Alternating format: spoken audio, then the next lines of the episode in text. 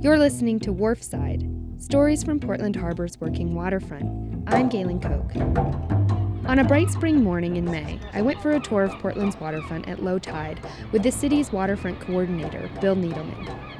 At low tide, the silt and mud that plagues wharves and piers in Portland Harbor becomes more apparent. During high tide, these boats would have enough water, but not now. People have been trying to solve this problem for a long time. Dredging never stops. It's like paving roads and putting roof on your house. As soon as you do it, it's just a matter of time before you need to do it again. Dredging is the deepening of a waterway by the removal of mud, weeds, and rubbish from its bottom.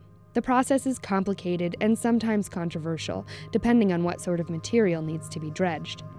The main shipping channel in Portland Harbor is regularly dredged by the Army Corps of Engineers, but that doesn't cover private piers and wharves where vessels actually tie up. Although water quality in Casco Bay has been improved over the last 40 years, the presence of legacy pollutants is high in bottom sediments. Chemicals such as polychlorinated biphenyls, PCBs, and polynuclear aromatic hydrocarbons, PAHs, remain, along with high levels of mercury, cadmium, and lead. A lot of these nasty chemicals wash into the slips from combined sewer overflows. Stormwater carries the contaminants from city streets into the bay, and they settle in the mud between wharves and piers.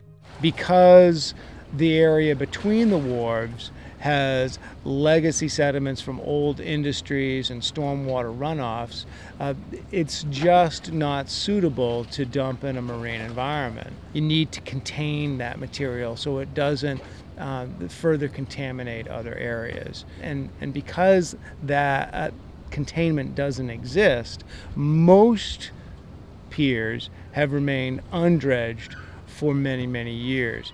Bill and I stopped by Union Wharf. Charlie Poole, president of the proprietors of Union Wharf, showed us areas of the pier with significant sediment buildup.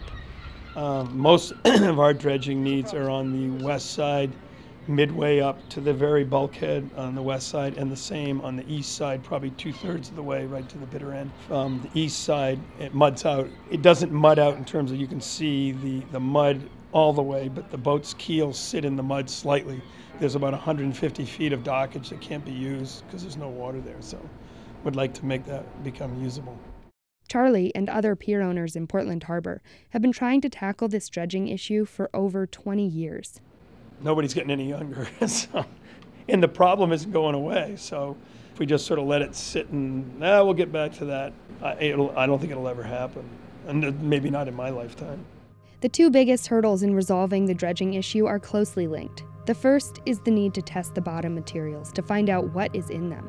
And the second is the need to have a location to dispose of the dredge materials, called spoils. The cost of biological testing for individual pier owners is in excess of $75,000 for each test.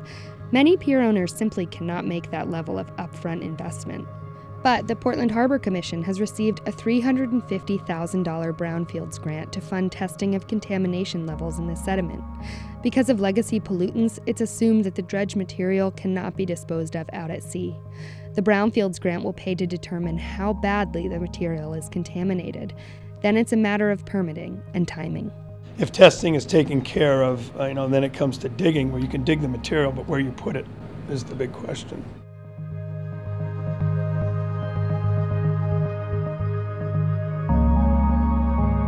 To help resolve this, the city has received state funding to pay an engineering firm to design a confined aquatic disposal, or CAD cell, a hole in the ocean floor into which the contaminated dredged material will be placed and contained. Charlie, Bill, fishermen, and other stakeholders hope to find a suitable site for the CAD cell, and this is by far the most difficult and controversial piece of the puzzle.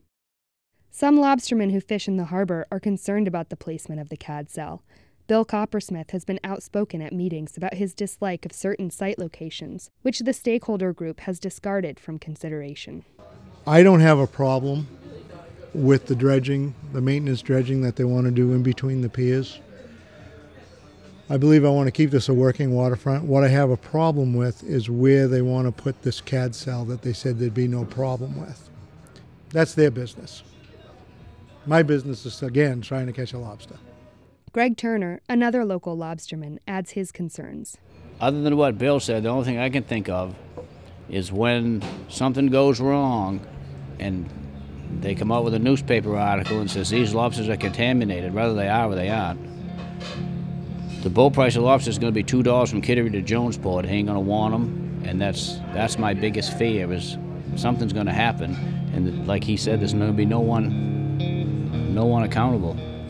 Groups like the Environmental Protection Agency and Friends of Casco Bay describe the CAD cell as the least worst option. And if a site can be chosen that does not put the environment or the fisheries at risk, then this project will move forward. In the meantime, the stakeholders, pier owners and city employees, engineers and environmentalists, and lobstermen and other maritime businesses are working together to find an acceptable solution. I think dredging has always been and always will be one of the, the most important maintenance things that we can do.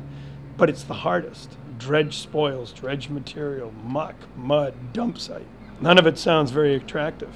But you know, we, we as a state, as a have to make a collective decision. And then and, the citizens of the city and the state of Maine, uh, are we going to commit and say we still want to be a seafaring commerce? This is a pretty still a very active area, and I like to think that it could continue to be just that. If piers and wharves lose their berthing, marine commerce in Portland would become a thing of the past, and that is something that everyone wants to avoid. It's not only the working waterfront that will be lost, but also the unique character of Portland that appeals to residents and visitors alike. Wharfside Stories from Portland Harbor's Working Waterfront is funded by the Waterfront Alliance and Casco Bay Estuary Partnership. Thanks for listening.